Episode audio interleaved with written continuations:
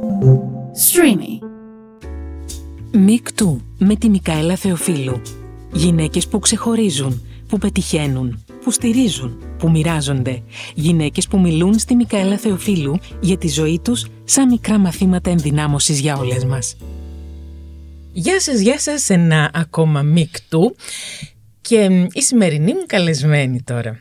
Όταν μου τη γνώρισε ο Βασίλης ο Ζούλιας, φορούσε ένα υπέροχο καφτάνι. Ήταν εκεί κάπου στα μέσα της δεκαετίας του 90, εκεί πρέπει να ήταν. Τέλος του 90. Μη μιλάς, σου λέμε. Τέλος του 90. Στους διαδρόμους του γυναικείου περιοδικού που εργαζόμουν και εγώ τότε, ήταν το Βότρο Ποτέ. Αχ, έχω, έχω συγκίνηση για αυτή τη συνάντηση. Εκτός λοιπόν από την πρώτη εντύπωση ότι είχα να κάνω με μια καρακαλώνα, και ακόμα έχω να κάνω με μια καρακαλώνα, στη συνεργασία μας έβλεπα ένα συναισθαλμένο πλάσμα, που όμως επειδή έχω μια τάση να παρατηρώ τους ανθρώπους, της άρεσε πάρα πολύ να ρουφάει εμπειρίες, να ρουφάει εικόνες, να ρουφάει γνώσεις, ό,τι μπορούσε να πάρει περισσότερο ως junior fashion editor τότε. Τη μόδα την ερωτεύτηκε χάρη στον Νικόλα Γεωργίου, ο οποίος είναι σήμερα διευθυντής μόδα στην ελληνική Vogue και ο οποίος είναι και ο κουμπάρος της, είναι και ο του παιδιού της, του ενός. Της Ροζαλίας, ναι, καλά κατάλαβα.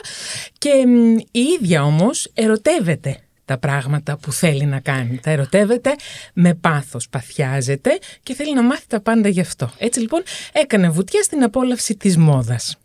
Το 2008, όταν έφυγα από το συγκεκριμένο περιοδικό, είχα χάσει λίγο από τα μάτια μου την συγκεκριμένη καλεσμένη, δεν θα πω ακόμα το όνομά της. Επειδή όμως ο χώρος της μόδας και των περιοδικών είναι και μικρός και κουτσομπόλικος, πάρα πολύ, τόσος, χωριό είμαστε, δεν το συζητώ. Είχα μάθει ότι κάπου στο μεταξύ, τώρα θα τα πω λίγο ανάμεικτα αυτά, είχε φύγει στον Καναδά. Είχε ήδη ξεκινήσει και τα ταξίδια ανά τον κόσμο για ερεθίσματα και έμπνευση. Ε, είχα μάθει ότι είχε ξεκινήσει και η ίδια να φωτογραφίζει. Είχα μάθει ότι είχε βρει το άλλο της μισό στο σπουδαίο Έλληνα φωτογράφο, το Βασίλη Καρίδη, που το λέω τώρα το όνομα και χαμογελάει ακόμα. Και απέκτησαν και δύο υπέροχα παιδιά, τη Ροζαλία και τον Μίσα. Είχε ξεκινήσει να συνεργάζεται και στο εργαστήρι μόδας της Βίκης Καγιά ως creative director. Και όλα αυτά σας είπα, σας τα αναφέρω λίγο ανάμεικτα, γιατί έτσι είναι τα κουτσομπολιά. Αυτά όλα λοιπόν μάθαινα από το χώρο μας, αλλά μπροστά στα μάτια μου την ξαναείδα εντελώς ξαφνικά στην τηλεόραση. Ούρλιαζα όταν την είδα. Α, α, α, είπα αυτή, αυτή, αυτή, αυτή, τι ξέρω, χρόνια ήμασταν μαζί και τα λοιπά. Σαν μικρό κοριτσάκι έκανα κι εγώ. Στην εξέλιξή της λοιπόν είδα μια πολύ πολύ ενδιαφέρουσα προσωπικότητα και τηλεοπτική και κανονική, κυρίως κανονική, πολύ αυθεντική, πολύ ειλικρινή, πολύ ευφυή, πολύ δυναμική, που δεν υπολόγιζε τηλεοπτικούς κανόνες, που ό,τι ρούφηξε από τις σπουδές της, τις εμπειρίες της, τις εικόνες της, τις γνώσεις της, τα μετέφερε όλα με πολύ δημιουργικό θυμό, θα έλεγα, και ορμή, θα έλεγα, και κυρίως αισθητική, θα έλεγα, στο τηλεοπτικό αυτό project και έβαλε και γενικά την αισθητική μέσα στην τηλεόραση που δεν είναι εύκολο. Μετά έκανε και το γύρο της Ασίας ως Discovery Woman του Asian Express και μετά μας έδωσε και ραντεβού στο First Dates όπου με κάποιο τρόπο η επιτυχία της δικής της παρουσίας αυτό εκεί είναι ότι εμπλέκεται τόσο όσο θέλει να εμπλακεί δεν εμπλέκεται παραπάνω. Έχει ζήσει και απώλειες, έχει ζήσει και καταστροφές, έχει ζήσει και μεγάλες στιγμές απόλυτης ευτυχίας. Έχει οριμάσει, έχει εξελιχθεί. Παραμένει όμως μια υπέροχη ξινούλα, ναι, που όπως έχει πει και ίδια δεν τρέπεται για την ξυνήλα της αυτή. Είναι μια γυναίκα που δεν αντιλαμβάνεται την πατριαρχία, όπως μου είπε στο τηλέφωνο. Σοκ. Σοκ. Η πατριαρχία ξαφνικά μπήκαμε στο χώρο που δεν δε, καλώς ήρθες. Ναι. Καλώς ήρθες στον κόσμος. ναι, θα τα πούμε και αυτά. θα μας πει και γιατί δεν την αντιλαμβάνεται. Είναι μια μητέρα που νομίζω έτσι τώρα όπως την ξέρω, δεν την ξέρω πώς είναι τώρα, αλλά έτσι όπως την αντιλαμβάνομαι εγώ, ότι αφουγκράζεται και συναισθάνεται την παιδική ηλικία είναι τόσο μαμά όσο πρέπει, αλλά ε, συναισθάνεται και την παιδική ηλικία και καθώς μεγαλώνουν τα παιδιά της, τα βλέπ, μπαίνει μέσα στην ηλικία τους με κάποιο τρόπο. Και είναι και ένας άνθρωπος που ζει τη στιγμή, αυτό το έχεις πει με κάθε τρόπο, ξέρει πότε να επιστρέφει στο κέντρο της, στο μικρό κοσμό της και στη βάση της και μετά από αυτό το πολύ συγκινητικό πρόλογο για μένα τουλάχιστον. Και για μένα. Είναι λίγο σοκαριστικό να ακούω να μιλάνε για μένα ακόμα. Αυτή, αυτή λοιπόν είναι η Ζεν. Η Ζεν, η Ζενεβιέβ Μαζαρή, η πολύ αγαπημένη μου Ζεν, που εγώ την ξέρω από τα 19 σου εκεί περίπου. Όχι, ήμουν 22. 22. Από τα 22 Αλλά λοιπόν... φαινόμουν πάντα πιο μικρή. Ναι, και τώρα φαίνεσαι ακόμα πιο μικρή από όσο και δεν, δεν, νομίζω είσαι. να σταματήσω να φαίνομαι πιο μικρή, γιατί δεν θεωρώ ότι είναι η ηλικία το νούμερο, η ταυτότητα. Είναι ένα, εγώ, αυτό που είπες σε σχέση με τα παιδιά μου, εγώ δεν έχω ξεχάσει ποτέ πώς είναι να νιώθεις παιδί. Οπότε, αν νιώθεις πάντα παιδί ή μένεις, πα- παραμένεις νέος, γιατί Ναι. ε, εγώ ότι το γύρα το θεωρώ ότι είναι κάτι όταν κλείσεις σαν άνθρωπος και πεις ότι εγώ τα ξέρω, ότι ήξερα τελείωσε, δεν θέλω να μάθω κάτι παραπάνω. Αντιλαμβάνομαι την πραγματικότητά μου έτσι δεν αλλάζει με τίποτα. Κάτι σαν αλτριοσκλήρωση, ότι Ναι, ρε αυτό παιδί μου, είναι, κλείδωσα, κοκάλωσε. τελείωσα. Εγώ επειδή σαν άνθρωπος δεν έχω κλειδώσει ποτέ και πάντα θέλω να διαβάζω, πάντα θέλω να μαθαίνω, πάντα θέλω να εξελίσσομαι, ποτέ δεν θεωρώ ότι το άνα τα ξέρω. Θέλω πάντα να μαθαίνω, θέλω... οπότε θεωρώ ότι είμαι πάντα σε μια νεανική κατάσταση, γιατί για μένα αυτό σημαίνει νέος. Ο άνθρωπος που θέλει να μάθει, θέλει να κάνει πράγματα, θέλει να προχωρήσει.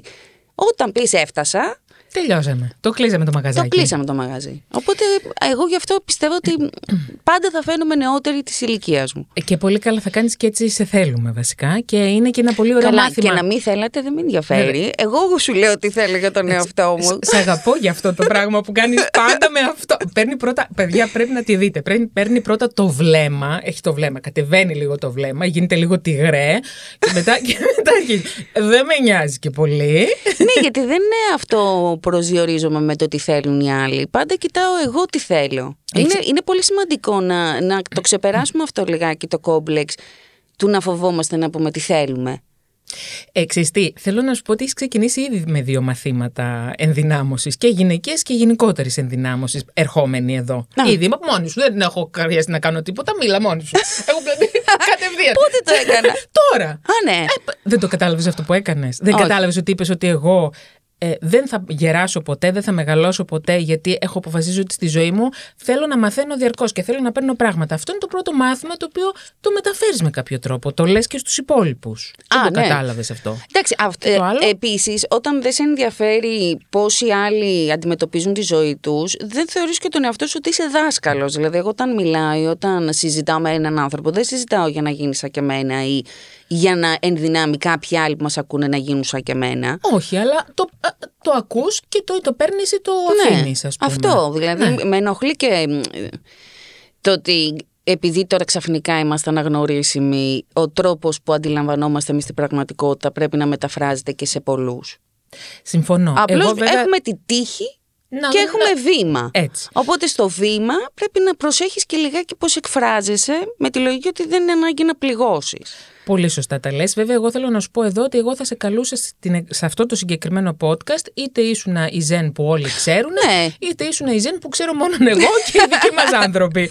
Οπότε δεν με νοιάζει και που Ναι, καθόλου. γιατί έτσι ήμουνα και τότε. Ε, δηλαδή, ακριβώς. δεν, ναι, ήθελα Εντάξει. να μάθω, μάθαινα. Δεν μ' άρεσε, το έλεγα. Παρόλα αυτά, αυτή την προσωπικότητα την οποία εμείς όλοι, οι πολλοί πια, είδαμε σε σένα με τα πρώτα σου έτσι ξεσπάσματα, υπέροχα ξεσπάσματα, τα τηλεοπτικά και μ, με αυτό τον ε, έτσι πολύ όμορφο θυμό που έβγαλες στα κορίτσια Που τότε. ήταν τρόλ. Ήταν τρόλ, κανονικό τρόλ. Όποιος δεν το αντιλαμβανόταν έχει πρόβλημα. Όχι, όχι. γιατί τα παιδιά με τα οποία δούλευα με λατρεύανε και γελάγανε, γιατί καταλαβαίνω ότι εκείνη τη στιγμή, έλα σε παρακαλώ κι εγώ είμαστε τώρα, δεν, ανα... δεν ανοίγουμε καρδιές. Ε, ναι, ε, δεν θα πάμε στο φεγγάρι. Έλα να πηδήξουμε λιγάκι, να βρούμε μια ωραία. Ε, ξέρεις, στο τραμπολίνο. Πήδα στο τραμπολίνο. να Και βάλουμε- κάντο. Δι- Και κάντο. Δηλαδή το κάνω εγώ, δεν θα το κάνεις εσύ. Γιατί το βλέπαν ότι όλα τα concept που σχεδίαζα, πρώτα τα έκανα εγώ. Α. Οπότε, αν μπορώ να τα κάνω εγώ, Μπορούν όλοι. μπορούν όλοι. Τώρα, το πόσο καλό θα είναι το αποτέλεσμά σου, εκεί θα κριθεί. Αλλά και πάλι στο modeling κρίνεσαι. Δεν είναι πραγματικά. Δεν είναι Οπότε χειρουργική. ήμουνα πάντα τρόλ και θα συνεχίσω να είμαι τρόλ. Ε, Οπότε, εγώ γελάω πάρα πολλές φορές που μου λένε τώρα είσαι πολύ γλυκιά σε σχέση με το GNTM. Ε, τώρα έχω να κάνω με ανθρώπους που εν δυνάμει θέλουν να ερωτευτούν και σε αυτό το καζάνι είμαστε ελεύθεροι όλοι και Βεβαίως. οφείλουμε όλοι να θέλουμε να ερωτευτούμε. Στο modeling ε, πρέπει να μου αποδείξεις. Δηλαδή εκεί πρέπει να σε κρίνω ότι ξέρεις κάτι, εμένα μου αρέσεις. Και είναι και η προσωπική μου άποψη. Ποτέ δεν έλεγα ότι επειδή εμένα δεν μου αρέσεις, δεν θα αρέσει σε κανέναν. Εγώ θέλω να σταθώ. Ε, στέλνες πολύ είναι ωραία αυτά. δύο διαφορετικές πραγματικότητες, κατάλαβε. Συμφωνώ απόλυτα. Δεν, είναι- δεν θα κάνω συνέντευξη τώρα σε ένα παιδί για να τον πάρω, ας πούμε, PA μου, βοηθό μου. Θα είμαι αυστηρή. Ε, Θέλω ναι. να ξέρω ότι πληρείς αυτά που χρειάζομαι. Έτσι δεν είναι. Πολύ Όλοι σωστά. όταν πάμε να κάνουμε μία έβρεση εργασίας, δεν περιμένουμε να βρούμε κάποιον και να μας πει. Έλα, γλυκούλα μου. Εννοείται, σε αυτό το κατάστημα μπορούν να δουλέψουν όλοι. Ε, στον έρωτα, συγγνώμη. Εγώ αυτό που πιστεύω, αυτό που έχω μάθει σαν παιδί είναι ότι όλοι έχουμε δικαίωμα. Φυσικά και εννοείται. Οπότε ε, δεν καταλαβαίνω αυτό το ότι το συγκρίνουν. Τι συγκρίνεις, ρε φίλε, αλήθεια; Οι άνθρωποι στο first dates δεν έρχονται για να αποκτήσουν ε, επαγγελματική καριέρα μοντέλου.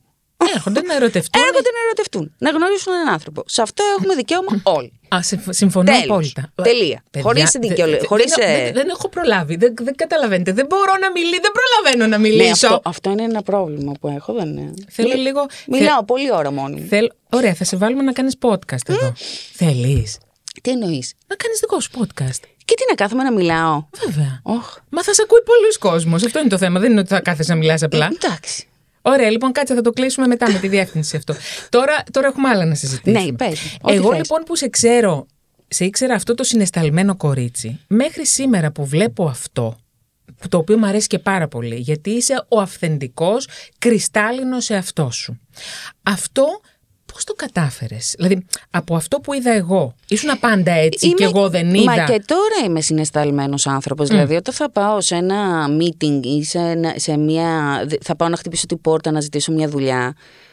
Δεν θα ξεκινήσω και δεν τη ξέρω. Γιατί μην ξεχνάς ότι όταν με έφερε ο Ζούλιας στο περιοδικό, δεν είχα ιδέα από μόδα, δεν ήμουν από αυτό το χώρο. Ήσουν από την καλών τεχνών. Ναι, οπότε εγώ οι σπουδές μου σε σχέση με αυτό που μου ζητάγανε ήταν εντελώς διαφορετικά, διαφορετικά πράγματα. Εννοείται είχα την αισθητική, εννοείται μπορούσα να συζητήσω και να αντιληφθώ τι θέλει ο Νικόλας και τι απαιτήσεις είχε η φωτογράφηση. Αλλά δεν είχα ιδέα, οπότε έπρεπε να κάτσω να διαβάσω. Όταν δεν ξέρεις, δεν μπορείς να έχεις αυτή την σιγουριά, Το attitude. το attitude ότι ναι, μπήκα σε ένα χώρο και τον έχω. Ε, σ- όταν δεν ξέρεις, μπαίνεις με τη λογική ότι ήρθα να μάθω, να ρουφήξω. Οπότε εκεί δεν μιλάς, ακούς. Σωστά. Όταν ξέρω, θα μιλήσω. Όταν δεν ξέρω, θα σε ακούσω. Αυτό επίσης είναι ένα μάθημα που δεν το ξέρεις ότι το δίνεις τώρα αυτή τη στιγμή, αλλά το, το Όχι, πρέπει γιατί να αν το ακούνε. ρωτήσεις και τους συνεργάτες μου στην τηλεόραση, το πρώτο διάστημα που, σαν art director, που από τη μόδα πήγα να κάνω το art direction στη τηλεόραση, που θεωρείς ότι είναι το ίδιο. Δεν είναι το είναι, ίδιο. είναι τελώς διαφορετικό.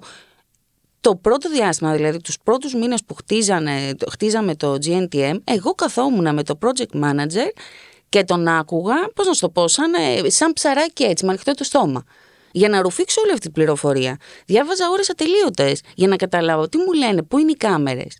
Όταν πρέπει να μιλήσεις με ένα σκηνοθέτη και δεν μιλάς για μια κάμερα ενός φωτογράφου και μιλάς για έξι κάμερες.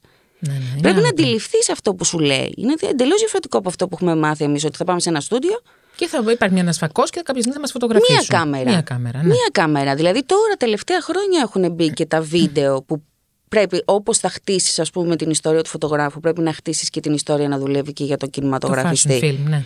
Ό- όταν από το περιοδικό σκάσεις στη τηλεόραση και πρέπει να ακούσεις μια συζήτηση ανθρώπων που είναι ο σκηνοθέτης και ο project manager και μιλάνε για πόσες κάμερες, από πού θα είναι τα κοντινά, από πού θα είναι τα μακρινά και εσύ μιλάς τώρα μονοδιάστατα για ένα στούντιο, Ε, ναι, εντάξει. Πρέπει να κάτσεις να ακούσεις, να μάθεις. Ναι, ναι. Να αναθεωρήσεις κάποια πράγματα που μου πήρε πάρα πολύ καιρό που τους έλεγα «Παιδιά, αποκλείεται». Και μου λέγανε «Τι εννοείς αποκλείεται». Αυτό. Α, αυτό θέλουμε. Και και πρέπει να μπεις σε μια διαδικασία να κάτσεις να μάθεις. Θέλω να γυρίσουμε λίγο στο εξής. Σε μια κουβέντα που κάναμε τηλεφωνικά, γιατί σου λέω ρε παιδί μου, ποιο είναι το μεικτού, τι κάνουμε εδώ, ποια είναι, ποιο είναι το podcast, γιατί καλό μόνο γυναίκες, γιατί όλο αυτό σου είπα τέλος πάντων. Και σου λέω ότι, ε, εντάξει, μου λες γιατί να μιλήσουμε για γυναίκες ας πούμε. Και σου λέω γιατί βρισκόμαστε σε μια πατριαρχική κοινωνία. Και μου λες, εγώ δεν έχω ζήσει έτσι. Όχι. Θέλω- Και για να καταλάβεις πόσο σοκαρίστηκα που μου το είπες εσύ καταρχήν. Ναι, Γιατί μου το είπες δεδομένο. Ναι, ναι. Πώς νιώθεις που ε, με, μεγαλώνεις παιδιά σε μια πατριαρχική κοινωνία. Και ξέρεις, ήταν λιγάκι σαν χαστούκάκι. Ότι ε, λες να είμαι τόσο πολύ κουκουρούκου. Ζω εγώ μόνος. Ναι. Μάλιστα. Γιατί ξέρεις, μερικές φορές δεν είναι το θεωρώ ότι τα αντιλαμβάνομαι τα πράγματα έτσι όπως τα αντιλαμβάνονται όλοι. Οπότε εγώ την Κυριακή φάγαμε με τους γονείς του Βασίλη. Μμ. Και επειδή πάντα τα συζητάω, η άποψη των ανθρώπων που με αφορά είναι πάντα ο άντρας μου, Και η η γονεί- οικογένειά του, ναι. δηλαδή οι άνθρωποι που μεγαλώνουν με τα παιδιά μου. Αυτοί είναι οι άνθρωποι που με ενδιαφέρει πραγματικά η άποψή τους. Και γύρισα και τη ρώτησα τη Λόνη. Της λέω, Λόνη, μου είπε αυτό. ζούμε, ισχύει. Εσύ, εσύ σαν γυναίκα Το ζεις αυτό. έχεις βιώσει, γιατί είναι και μεγαλύτερης ηλικίας μιας Σωστά. γενιάς που ας πούμε, εγώ έχω χάσει τη μητέρα μου, οπότε δεν μπορώ να κάτσω εγώ για να το συζητήσω. Και τη, τη ρώτησα, εσύ πιστεύεις ότι μεγαλώνουμε αυτή τη στιγμή τη Ροζαλία και το Μιχάλη σε μια κοινωνία πατριαρχική; Και σοκαρίστηκε, δηλαδή είδα την έκφραση του προσώπου της που ήταν η ίδια που έπαθα εγώ στο τηλέφωνο. Μου λέει, όχι βέβαια. Αποκλείεται, τι είναι αυτό το πράγμα; Εννοείται ότι υπάρχουν κατάλοιπα, μου είπε. Κατάλαβες. Λοιπόν, Εννοείται ότι στην κοινωνία μας υπάρχουν κατάλοιπα της πατριαρχίας. Εννοείται ότι υπάρχει και μία μικρή μερίδα ανθρωπότητας. ε, θα σε σταματήσω. Δεν είναι μικρή η μερίδα. Μικραίνει απλά. Με τα ωραία. χρόνια. Αυτό δεν είναι, είναι- όμως μικρή. Ωραία, ναι, αλλά δεν μπορεί να είναι και ανύπαρκτη. Δηλαδή, Ναι. εγώ δεν θεωρώ στι, τις υγιείς κοινωνίες, οι κοινωνίες που είναι ένα πράγμα. Μμ. Θεωρώ Όχι. ότι μια υγιής κοινωνία πρέπει έχει να έχει όλα. όλα τα ζητούμενα και νομικά, δηλαδή το κράτος να έχει εξασφαλίσει έτσι τα πράγματα που εννοείται να πιστεύεις ότι θες, αλλά να μην μπορείς να επηρεάσει το πιστεύω σου τη ζωή του κάποιου, του, κάποιου που πιστεύει κάτι εντελώς διαφορετικό από σένα. Εμένα τη ζωή μου δεν την έχει επηρεάσει κάποιος άντρας. Αρνητικά. Ναι, Δεν εσένα. έχω, δεν έχω μεγαλώσει από τη γενιά της μητέ... Δηλαδή, η- από τη γενιά της γιαγιάς μου, εγώ έχω μεγαλώσει σε μια κλασική μητριαρχική οικογένεια. Θέλω να μου πεις πώς μεγάλωσες. Ε, καταρχήν η γιαγιά μου με τον παππού μου ήταν ένα ερωτευμένο ζευγάρι από τη στιγμή που κοιταχτήκανε μέχρι τη στιγμή που πεθάνανε. Αλλά αμφισβήτητα ερωτευμένο ζευγάρι. Δεν... Ε, εγώ θυμάμαι, δηλαδή η παιδική μου ηλικία ήταν να καθόμαστε με τη γιαγιά, τις τρεις κόρες της, γιατί ήμασταν και πολλές γυναίκες. Πολλές γυναίκες ακούω. Πολλές γυναίκες και η γιαγιά μας έλεγε το πώς είδε πρώτη φορά το παππού και πώς τον κέρδισε. Δηλαδή αυ- ζούσαμε τον έρωτα της γιαγιάς. Και ο πόσο αυτός ο άνθρωπος που ήταν και δύο μέτρα παλικάρι, γιατί κυριολεκτικά δύο μέτρα, που ήταν το βουνό μας, πραγματικά, ο απίστευτος σύντροφος, ο απίστευτος πατέρας, ο συγκλονιστικός παππούς, ήταν ξεκάθαρο για όλους και για εμάς, το μικρό κόσμο μας, αλλά και για την κοινωνία, ότι στην κορυφή του έχει τη γυναίκα του, βασίλισσα. Οπότε εγώ δεν έχω μεγαλώσει ποτέ ότι ο άντρας είναι ο δυνάστης. Ναι, αλλά δεν το ακούς, δεν το βλέπεις γύρω. Βρε, το ακούς και το βλέπεις, ακούς και βλέπεις ε, φρικτά πράγματα, αλλά αυτό δεν σημαίνει ότι μεταφράζονται στη κοινωνία που εσύ αντιλαμβάνεσαι και μεγαλώνεις τα παιδιά σου. Δηλαδή, εγώ τα παιδιά μου δεν τα μεγαλώνω με τη λογική ότι η Ροζαλία είναι κατώτερη του Μιχάλη λόγω Όχι. κοινωνίας. Όχι, αυτό είναι όμως μια... Αυτό είναι η δική σου μικρή κοινωνία μέσα στην οποία Ε, μεγαλώνουν όχι, τα αυτό, παιδιά σου. αυτή είναι η διαφωνία μου. Δεν θεωρώ ότι είναι μικρή η κοινωνία μου. Θεωρώ ότι είναι μικρή κοινωνία αυτή που πιστεύουν ότι ο άντρας υπερτερεί της γυναίκας. Πραγματικά. Δεν, δεν γίνεται. Δεν, δεν το σηκώνω. Πώς να σου το πω. δηλαδή, από την εποχή της γιαγιάς μου, την εποχή της μητέρας μου, με την εποχή τη δικιά μου και την εποχή της Ροζαλίας, έχουμε κάνει άλματα σαν κοινωνία. Έχουμε κάνει. Και είμαι υπερήφανη για την κοινωνία. Ε, να μου πεις ότι υπάρχουν ζητούμενα ακόμα, ναι. Και γι' αυτό είμαστε μια υγιής κοινωνία και πρέπει να μπορούμε να κάτσουμε να τα συζητήσουμε για να τα κάνουμε καλύτερα. Το ότι ακόμα έχουμε τρύπες στα ανθρώπινα δικαιώματα, τρυπάρες. Αλλά αυτό δεν σημαίνει ότι πρέπει να τις διορθώσουμε. Δεν είναι ότι δεν υπάρχουν ή ότι δεν τις αντιλαμβάνουμε. Αλλά τώρα μπορούμε να τις συζητάμε. Ε, η πατριαρχική κοινωνία δεν συζητάς. Δεν ψηφίζεις, δεν εργάζεσαι και είσαι απλώς μία μήτρα που φέρνει παιδιά. Δεν είναι έτσι μόνο. Υπάρχουν τα- στα κατάλοιπα, ξέρεις, υπάρχουν και, και τα κρυφά κομμάτια της πατριαρχίας. Ναι, οκ. Τα οποία σήμερα υπάρχουν τα κρυφά κομμάτια. Τότε ήταν κάτι πολύ δεδομένο ότι δεν θα ψήφιζε η Πες μου γυναίκα. ένα κρυφό. Το γεγονός ότι εσύ και ένας άντρας για την ίδια δουλειά δεν θα πάρετε τα ίδια χρήματα. Ναι, ωραία. Αυτό όμως είναι ένα εργασιακό ζητούμενο που τα εργασιακά ζητούμενα είναι πάντα σε κάθε κυβέρνηση ένα τεράστιο πρόβλημα που πρέπει να λύνεται. Δεν είναι μόνο αυτό το πρόβλημα. Ναι, ρε παιδί μου, είναι όμως και, είναι και έμφυλο. Έχει να κάνει με, έχει να κάνει με το γεγονός ότι έναν άντρα θα το, σε μια ιδιωτική κυρίως εταιρεία. Ωραία, στι στις δημόσιες δεν είναι τόσο έτσι. Στις ιδιωτικές εταιρείες. Ε, αν Στις πας- ιδιωτικές εταιρείες υπάρχουν πολλά εργασιακά θέματα. Πολλά. Π.χ. Ένα για από αυτά- μένα είναι πιο σημαντικό η άδεια της εγκυμοσύνης και τι σημαίνει εγκυμοσύνη. Βεβαίως. Οκ, που ακόμα βλέπεις ότι υπάρχουν εργασίες στις οποίες έχεις τρεις μέρες όσο εσύ είσαι στο νοσοκομείο. Και μετά Ναι. το παιδί πρέπει να πάει σε βρεφο. Νηπιακό. Ναι, δηλαδή πρέπει ή να πάρεις μια απόφαση, θα κάτσω σπίτι μου, θα χάσω την εργασία μου, για να μπορέσω τουλάχιστον να ζήσω αυτό το πρώτο μήνα που είναι πολύ σημαντικός και για το βρέφος και για τη μητέρα να υπάρχει ένωση, να, να αποφασίσεις τι θέλεις να κάνεις, αν θα θηλάσεις, αν δεν θα θηλάσεις. Αλλά όταν το οικονομικό σου πρόβλημα μπαίνει σε τόσο πολύ περιορισμένο χώρο και, σου, λέ- και λες ότι οκ, τρεις μέρες στο νοσοκομείο, μια χαρά, άντε μια εβδομαδούλα και γεια σας, πίσω επιστροφή. Αυτό για μένα είναι κάτι που πρέπει να λυθεί. Εννοείται υπάρχει. Ναι. Αλλά δεν έχει λυθεί και στην υπόλοιπη Ευρώπη. Σε πολύ μεγαλύτερο βαθμό. Σε πολύ μεγαλύτερο βαθμό, αλλά αυτό σου λέω επειδή εγώ δεν είμαι ένας άνθρωπος που μεγαλώνω μόνο εδώ στο Μαρούσι. Αυτό είναι. Και έχω ταξιδέψει. Μμ. Υπάρχουν ε, προβλήματα και επειδή έχω ζήσει και στην Αμερική. Συγγνώμη. Ε, Δεν θες. Εντάξει. Οκ, δεν θες να ζήσεις εκεί. δεν θες δηλαδή να ξέρεις Μα ότι. έχεις πει και ξεκάθαρα εσύ ότι η χώρα για να ζήσει ένα παιδί σήμερα. Το έχεις πει νομίζω ότι είναι η Ελλάδα. Ότι από όλες- Εννοείται. Έχοντας ταξιδέψει κιόλας. Μα εννοείται. Εγώ είμαι πάρα πολύ περήφανη το ότι είμαι σε μια ευρωπαϊκή χώρα με ό,τι σημαίνει αυτό. Γιατί θα μπορούσε. Ένα τσούκ είμαστε να ήμασταν Ανατολή. Ένα τσούκ. Δηλαδή, Ναι, δεν τυχαία. θέλει. Γεωγραφικά τυχαία είμαστε χαρούμενοι. τυχαία, παιδιά. Πρέπει πάνω κάτω, δηλαδή Ναι. αριστερά και κάτω δεν θες. Αρχίζεις και ψιλοτρομάζεις. λες, πω, πω. Οπότε το ότι είμαστε αυτή τη στιγμή γεωγραφικά τυχεροί και βρισκόμαστε σε μια ευρωπαϊκή κοινότητα που ε, μπορούμε να τα συζητάμε και μπορούμε να ελπίζουμε να λύσουμε θέματα, γιατί θέματα θα υπάρχουν πάντα. Αλλά τα λύνεις.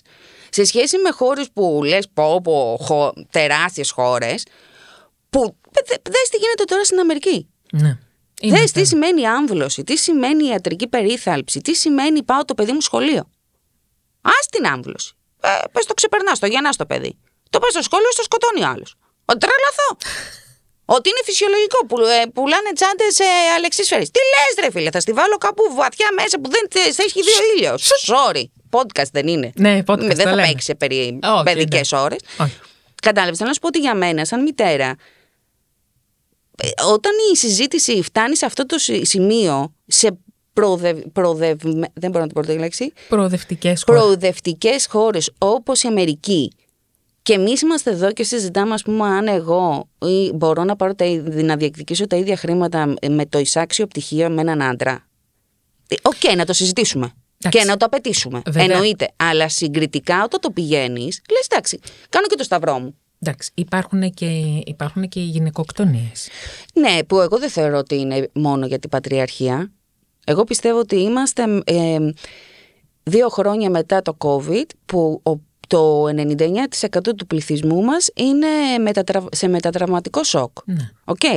Σε ένα μετατραυματικό σοκ, όταν προσθέτεις και μια οικονομική κρίση η οποία ακόμα ισχύει στα- στις περισσότερες ελληνικές οικογένειες, εννοείται ότι θα υπάρξουν κακώς κείμενα. Αυτό εγώ θεωρώ ότι είναι περισσότερο πρόβλημα στο ότι στις ελληνικές οικογένειες το θέμα του ψυχολόγου, σαν γιατρός, στη δεκάδα, Μμ. δηλαδή παθολόγος, top.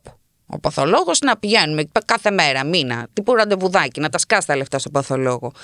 Γυναικολόγος, οδοντίατρο, όλοι αυτοί οι γιατροί, καρδιολόγος, νευρο- όλοι, γεμάτα τα ιατρία τους. Και ο ψυχολόγος είναι ακόμα κάτι που το συζητάμε και προσπαθούμε να το σώσουμε.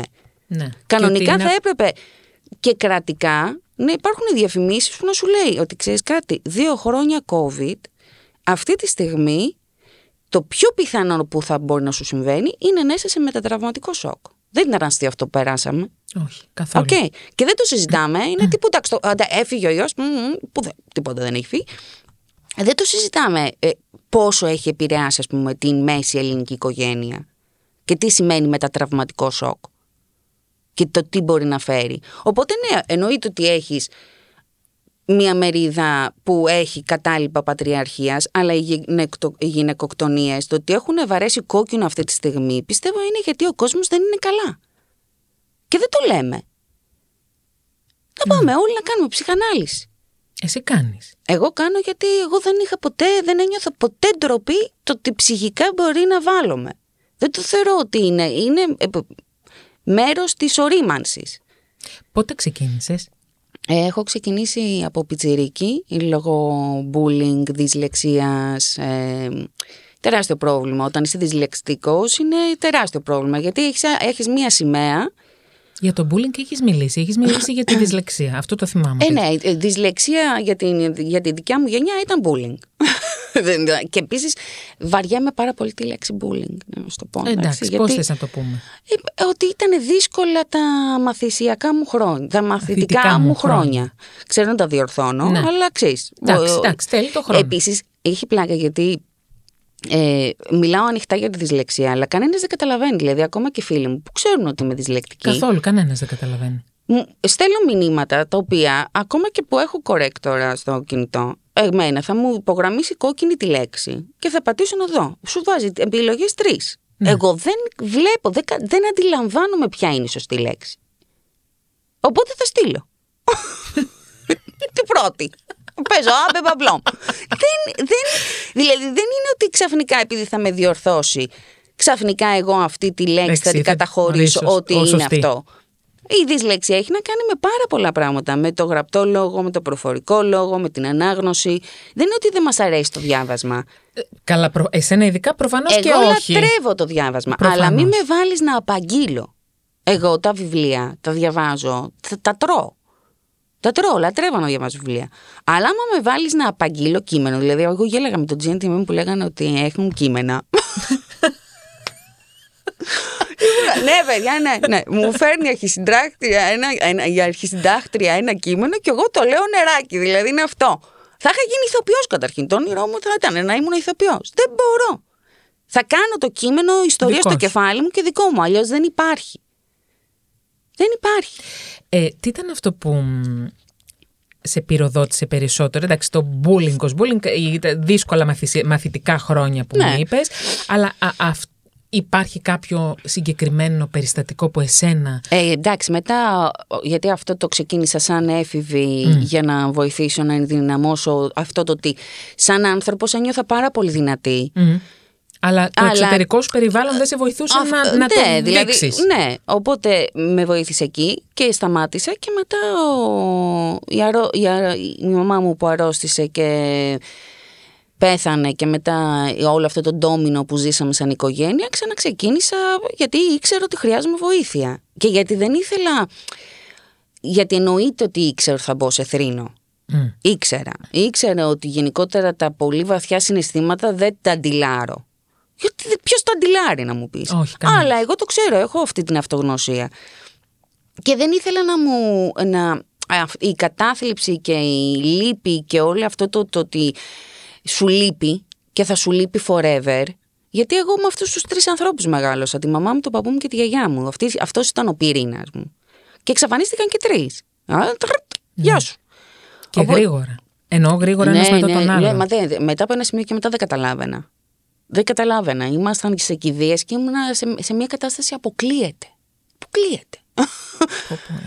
Πω, πω, ρε φίλε. Ε, οπότε ε, εκεί ξαναξεκίνησα και γιατί ήθελα να είμαι ok και απέναντι στο σύντροφό μου και απέναντι στα παιδιά μου. Δεν ήθελα δηλαδή αυτό να με σταματήσει, γιατί δεν θέλω τίποτα να με σταματάει. Έχω και εγώ αυτό το πείσμα, ρε Ναι, παιδάκι ναι, το μου. κατάλαβα. Το, κα- το κατάλαβα. Ε, Παρ' όλα αυτά, την ώρα που μιλήσαμε, ξέρεις, που μου είπες για την απώλεια της μητέρας σου, σε είδα και έκανες... Ε, Πάντα. κάνεις Ναι, ένα- Ο κόμπος υπάρχει. Ανεβαίνει πάνω. Δεν, είναι, δεν θα φύγει ποτέ. Δεν φεύγει. Απλώς μαθαίνεις να είσαι, ο, να είσαι, κα- ε, να είσαι ok στη δουλειά σου, να είσαι ok στα παιδιά σου, να είσαι ok απέναντι στον σύντροφό σου, απέναντι στους φίλους σου. Δεν το αφήνεις να σε σταματήσει. Και αυτό χρειάζεται βοήθεια. Φυσικά. Ε, εννοείται. εγώ, π.χ. στο COVID, επειδή το, αυτό το ότι έπρεπε να μπούμε μέσα σε ένα σπίτι, Μμ. εμένα με επηρέασε πάρα πολύ ψυχολογικά. Γιατί όταν δουλεύει. Και δουλεύεις έξω εσύ. συνέχεια. Όχι, και δεν είναι μόνο ότι δουλεύεις έξω. Δουλεύεις με το γιατρό σου. Το Α. γεγονός ότι υπάρχουν μέρες που δεν θες να σηκωθείς από το κρεβάτι να πας στο μπάνιο. Δεν θες να πάρεις τηλέφωνο. Αυτό είναι κατάθλιψη. Ναι, αυτό πόλεμας. Δεν θέλεις να πάρεις τηλέφωνο την φίλη σου να της μιλήσεις. Δεν θες. Ε, θες, αλλά δεν θες. Ε, ζεις σε αυτό το ότι δεν. Θε... Είναι Πολεμά να πεις να ότι- σηκωθείς, Ναι, να ναι. πολεμάς να κοινωνικοποιηθείς. Που είσαι full κοινωνικός άνθρωπος. Και περιέργως υπάρχει κάτι μέσα σου που σου βάζει τη χάκια. Και ξαφνικά εκεί πέρα που το έχεις δουλέψει, το έχεις πια φτιάξει, είσαι καλά, έρχεται ο COVID και σου λέει μέσα. Πάρτα.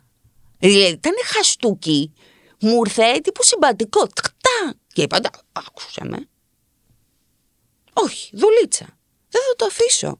Οπότε αυτό σου λέω ότι εγώ πραγματικά πιστεύω ότι αυτά τα δύο χρόνια έχουν κάνει πολύ Ζημιά. δουλειά, πολύ σοβαρή ζημιά στη ψυχική μας υγεία Συμφωνώ.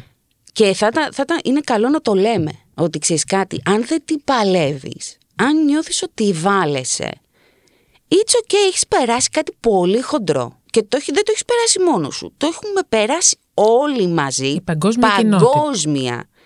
δηλαδή και στις ενέργειες να πιστεύεις. Και πες ότι εσύ γαϊδούρη, δεν κατάλαβες Χριστό. Ενεργειακός άνθρωπος είσαι. Αν όλοι γύρω σου έχουν πάθει κάτι, Κάτι θα σου έρθει. και Κάτι σένα. θα σου έρθει. Κάτι θα σε πιάσει. Πάρτε ένα τηλέφωνο, μιλήστε με έναν άνθρωπο. Και αν δεν πιστεύεις στη ψυχανάλυση, στη ψυχιατρική, πήγαινε, κάνε ένα σεμινάριο. Πήγαινε, ξεκίνα διαλογισμούς. Μπε σε γκρουπ ανθρώπων που μιλάνε. Μπε, κάνε κάτι. Ξέρεις, όση ώρα μιλάς, ε, σε ακούω φυσικά με πάρα πολύ προσοχή, γιατί έχεις και αυτόν τον τρόπο να τα λες, τα πολύ ενδιαφέροντα τρόπο που θα το ξανασυζητήσουμε το podcast οπωσδήποτε, να ξέρεις, εδώ είμαστε. Η πρόταση είναι ανοιχτή. Και τα σκυλιά δεμένα επίσης. Εντάξει. Τώρα Ε, που είδα ότι είσαστε και κοντά μεταξύ, δεν έχω πρόβλημα. Ωραία. Γιατί Να, είχα να. τρομάξει στην αρχή. Ωραία, κάνουμε συζήτηση πάνω στο podcast, το καταλαβαίνεις. λοιπόν, ε, διαπραγματευόμαστε. Ε, είναι σαν, ξέρεις, σαν, φυσικά δεν ξέρω πώς, πώς ακρι, ποιες είναι οι εικόνες σου και οι αναμνήσεις σου, πώς έχεις μεγαλώσει, αλλά νιώθω, Συγκλονιστικά. ε, είμαι σίγουρη και νιώθω ότι έχεις μια, μ, κάτι μπόχο, κάτι, ε, κάτι μποέμικο μέσα σου Ναι. από την οικογένεια και κάτι όμως τόσο γήινο παράλληλα, δηλαδή τόσο φευγάτο και τόσο γήινο Ναι, παράλληλα. γιατί στην οικογένειά μου πάντα είχαμε αυτό το ότι μας άρεσε, πε- περνάγαμε τέλεια μεταξύ μας, ε, λατρεύαμε να συζητάμε. Δεν είχαμε ποτέ αυτό το επικριτικό, το κριτικό. Τι ωραίο. Δεν, δεν έχω νιώσει ποτέ από την οικογένειά μου ότι εγώ με τον, σε σχέση με τον αδερφό μου ήμασταν δύο διαφορετικά πλάσματα που είχαμε διαφορετικά δικαιώματα ή διαφορετικές ελευθερίες. Και όλα αυτά με απίστευτη αγάπη και το ζητούμενο μας πάντα ήταν να κάτσουμε να συζητήσουμε πώς μπορούμε να κάνουμε καλύτερα κάποια πράγματα. Δηλαδή να, να, να εξελιχθούμε. Δεν ήταν ποτέ αυτό το, τύπου, το στατικό. Εκτός από τους, μπα- τον παππού και τη γιαγιά που έπαιξαν, όπως μου πες, πολύ μεγάλο ρόλο, η, η μαμά Και οι θείες. και οι θείες, που είναι Πολλές επίσης γυναίκες. πολλές γυναίκες. Ναι. Τι ρόλο παίξανε. Τι, και, Πάρα και- πολύ σημαντικό γιατί η μητέρα μου δεν πέτυχε ο γάμος της που φαντάζομαι εκείνη την περίοδο ήταν και πολύ δύσκολο να... Στην οικογένειά γίνει μου ήταν απόδοση. πολύ... Ναι, ήταν πολύ ξεκάθαρο το ότι it's okay. Μμμ. Ποτέ. δεν. Πέσαν όλοι, γιατί γι' αυτό είναι που σου πι- πιστεύω ότι τα παιδιά χρειάζονται ένα χωριό να μεγαλώσουν. Ε, οπότε εγώ μεγάλωσα σε ένα σπίτι που η μητέρα μου πι- εργαζόταν, ξεκάθαρα. Οι, οι θείες μου και αυτές εργάζονταν και ο παππούς και η γιαγιά, οπότε όλοι φροντίζαν ο ένας τον άλλον και όλοι βοηθούσαν. Δηλαδή δεν, δεν ήταν ότι δεν ήταν σημαντική στην οικογένεια και δεν ήταν σημαντική στην ανάπτυξή σου. Γιατί ένας άνθρωπος δεν μπορεί ποτέ μόνος του. Αλλά όχι γιατί δεν μπορεί, γιατί δεν είναι εμ, ικανός. Είναι γιατί όταν μεγαλώνεις παιδιά και είσαι εργαζόμενος, πρέπει να έχεις μια φροντίδα. Αν αυτή δεν στη δώσει το κράτος, πρέπει να στη δώσει η οικογένειά σου. Εγώ αυτό δηλαδή δεν το είχα ποτέ ότι «Α, οκ, αν δεν πετύχει ο γάμος μου τι θα κάνω, είμαι». Δηλαδή με το που έμεινα έγκυος, που είχα ήδη χάσει όλη μου την οικογένεια, είπα στον άντρα μου, μαζεύουμε τα μπογαλάκια μας, ξέχνα το κέντρο, το καταλαβαίνω θα πονέσεις πολύ, αλλά εγώ θέλω να πάω στη γειτονιά της μαμάς σου. Να έχω κοντά τη, Να έχω τη κοντά τους γιαγιά και τον γονείς του. παππού. ναι. Εννοείται. Δεν είναι ξεκάθαρο, δηλαδή δεν, δεν θα σταματήσω ποτέ να εργάζομαι. Δεν μπορώ να με φανταστώ να μην εργάζομαι. Οπότε από τη στιγμή που δεν μπορώ να με φανταστώ να, να άεργη, πρέπει να έχω βοήθεια. Η μαμά δεν γνώρισε τη Ροζαλία. ναι; Όχι, όχι. Κανένας τους. Ο παππούς είδε. Κατάφερε και είδε βρέφος στη Ροζαλία. Τι λες τώρα; Ναι. Αυτό είναι, αυτό είναι η πληγή. Έχεις μια, Ήθελε. έχεις μια ωραία ιστορία για το όνομα Ροζαλία. Ναι. Α, η λατρεμένη. Θες να την πω; Ναι, θα ήθελα να την πεις. Γιατί είναι, είναι, είναι ωραία, ωραία γυναικεία ιστορία. Ωραία, κοίτα. ε, μ, η μαμά μου είναι ήδη άρρωστη με καρκίνο, το ξέρουμε ότι φεύγει, το ξέρει και η ίδια. Είμαστε σε μια κατάσταση ξέρεις, που προσπαθούμε να κρατάμε ισορροπίες και να είναι οι τελευταίες μέρες, το, το τελευταίο διάστημα πάνω σε αυτό το πλανήτη ευχάριστος. Και έχουμε πάει στην Ιθάκη, εγώ, ο άντρας μου και η μάνα μου, έτσι για τύπου ταξιδάκι. Εγκυμονούσε εσύ, ε; Όχι, όχι, ακόμα. Ούτε καν. Ούτε καν. Ούτε κατά διάνοια. Τίποτα. Δεν είχα φανταστεί καν ότι θα μείνω έγκυος. Δεν, ο, ο Βασίλης Εντάξει. ήθελε να κάνουμε παιδιά. Εγώ δεν. ε, Μάλιστα. Ε, φαντάζομαι ότι ήταν Ιούνιος και μετά τον Αύγουστο έπε- έφυγε η μαμά μου. Μάλιστα. Οπότε έχουμε πάει στην Ιθάκη και ο Βασίλης έχει, σαν άνθρωπος του αρέσει να τραγουδάει το πρωί. Τραγουδάει ρε παιδί μου, όση ώρα είναι στο μπάνιο, τραγουδάει. Και τραγούδαγε το Ρόζο Ροζαλία. Το είχε σφινωθεί, δεν ξέρω γιατί το ακούγαμε. Εμένα μου αρέσει όλη η Λίλη Λιλιπούπολη. Πούπολη. Τη, τη λατρεύω να την ακούω στο ραδιόφωνο, ειδικά σε ταξίδια. Και κάθομασταν με τη μαμά μου έξω στο μπαλκόν και τον άκουγε και μου λέει: «Ρε εσύ, Θέλω να φύγω και θέλω να μου έχεις πει ότι αυτός είναι. Και της λέω: Μαμά, είναι αυτός. Ασχέτως αν φύγεις ή δεν φύγεις. Γιατί ξέρεις, και εγώ το παλέμαγα. Δεν ήθελα να μου το λέει έτσι. Τσαντιζόμουν. Ναι, ναι. ναι, ναι. Ε, ε, Προσπαθούσες και εσύ μέσα σου να δεν το ήθελα. διαπραγματευτείς. Ναι. Ε, και της λέω: Ναι, αυτός είναι. Και μου κάνει και το Ροζαλία. Τι ωραίο όνομα. Και τελειώνει αυτό, ρε παιδάκι μου. Γυρίζουμε στην Αθήνα. Τέλος πάντων, τον Αύγουστο φεύγει. Μετά, αυτό έγινε το 2007, να καταλάβεις. Εγώ έμεινα έγκυος το 11. Τέσσερα χρόνια μετά. Ναι. Και από τη στιγμή της εγκυμοσύνης, δηλαδή με το που είδα το τεστ εγκυμοσύνης, που το τεστ εγκυμοσύνης το έκανα στον Τακάπο Στο κολονάκι. Ναι. Ορίστε. και πήρε τηλέφωνο τον άντρα μου και του είπα ε, ραντεβού στις 12 στο Φίλιον. Ο άντρας μου ανακοινώθηκε η εγκυμοσύνη μας στο Φίλιον. Θε- θέλω, να, θέλω να ξέρω πώς. Μια πα- ωραία παρένθεση. Πώς το αντιλήφθηκε ο Βασίλη, πώς το πήρε όλο αυτό και βεβαίως και η γύρω σας μετά, γιατί φαντάζομαι ότι θα έγινε λίγο ε, πανικούλ. γενικότερα, να ξέρεις, εγώ είμαι και λιγάκι ονει- ονειροπαρμένη. Μμ. Ε, Βλέπω όνειρα. Μμ. Α. Οπότε, τε, κάτσε ρε, γιατί τώρα Ναι, σου μπερδεύω ναι, τις ναι, ναι. ιστορίες. Τέλος πάντων, εγώ μένω έγκυο το 11 και από το τεστ εγκυμοσύνης ξέρω ότι έχω παιδ- ε, είναι κορίτσι. Και έχω αρχίσει ένα mindfuck. Μόνη σου το έχεις φτιάξει αυτό ότι έχεις. Mindfuck. για να μπορούν να περάσει. Ε, λίγο μπαντεστάλ Ναι, καρότικα. μάλιστα. Ναι, ε, ότι είναι κορίτσι, ρε παιδί μου, και πώς θα το πω στο Βασίλη ότι από την κουβέντα αυτή της μαμάς μου, εγώ το παιδί θέλω να το πούμε Ροζαλία. Γιατί με το Βασίλη, επειδή λειτουργούμε πραγματικά σύντροφοι, όλα τα πράγματα τα συζητάμε. Δεν είναι συζητάτε. δηλαδή δικέ μου αποφάσεις, δικέ του αποφάσει. Αυτό Ναι. που λες, το πατριαρχικό. Εντάξει. Και ο Βασίλης έχει μεγαλώσει μια οικογένεια που είναι η συντροφικότητα. Δεν υπάρχει ο επάνω και ο κάτω. Είναι δύο άνθρωποι που πολεμάνε να, να συνεχίσουν μια ζωή παράλληλα. Και έχω φαγωθεί, λέω Παναγία. Τι θα, πώς θα του το πω, τι θα με περάσει τρελή, τι, τι θα του πω, δεν καταλαβαίνω. Κάνουμε την εξέταση που φαίνεται το φίλο, μας λένε την κορίτσι και στο αυτοκίνητο με καταλαβαίνει πια ότι ξέρεις κάτι με τρώει. Μου λέει πες μου ρε παιδάκι μου, τι θες να μου πεις; Και του λέω, θέλω να πούμε Ροζαλία το κορίτσι γιατί το και το. Και τον βλέπω και περίμενε να δω πώς θα κάνω το debate τώρα. Ετοιμότητα, σε ετοιμότητα Ναι. εσύ. Και κοκκινίζει και μου κάνει, είναι το όνομα της γιαγιάς μου. Πω, αυτό, εγώ τύπου τύχη, έχουν ανοίξει ουρανοί, πέφτουν αστέρια. Έχω, Αφού δεν χρειάζεται να κάνω debate. Βαθιά ανάσα, φεύγουν Και όλα. όλα. Ζεν. Κυριολεκτικά. Κυριολεκτικά. Δεν χρειάζεται να κάνω debate. Ζεν. Τέλεια. Εγώ έχω πάρει πάρα πολλά κιλά. Μιλάμε για πολλά κιλά στην εγκυμοσύνη. 40 πλάς. Ο Χριστός και. Εσύ, αποκλείεται. Για Ναι, κανένα. ναι, ναι. Ναι. Ε, εντάξει, ήταν ο θηροειδής, η εγκυμοσύνη, η ναι. κατάθλιψη, έτρωγα. Επίσης έτρωγα. Ε, Ναι, μ, δεν το- Δεν θα πω και ψέματα. Είναι ένας έτρωγα. παράγοντας. Φουλ, φουλ. και το καλοκαίρι θέλω να πάμε κάπου να μην... ε, Και με πάει στην Έγινα στο σπίτι του παππού και, του, και της γιαγιάς του. Και ανακαλύπτει την ταυτότητα της γιαγιάς του. Που επειδή ήταν και Ελβετίδα, όταν ήταν Ροζαλία Μαρία, καθολική, Ροζαλία Μαρία, γιατί τους δίνουν το Μαρία, Καρίδη, που είχε πάρει το επίθετο του άντρα της. Εγώ την επόμενη εβδομάδα στην Έγινα έκλαιγα κάθε πρωί. Έκλαιγα. Αλλά έκλαιγα από χαρά. Το πώς ξαφνικά η Ροζαλία η γιαγιά, η μαμά μου, δύο άνθρωποι που έχουν φύγει από αυτό το πλανήτη, δεν υπάρχουν. Πώς έγινε αυτό το πράγμα, να μου πει αυτή, να είναι η τελευταία συζήτηση που η μαμά μου είναι πλέον καλά, γιατί μετά από το, με το που επιστρέψαμε στην Αθήνα, η μαμά μου σταμάτησε να είναι καλά. Ο καρκίνος έχει αυτό το... Ε, οπότε ήταν τις τελευταίες συζητήσεις που η μαμά μου ήταν η μαμά μου και μου είπε για το Ροζαλία.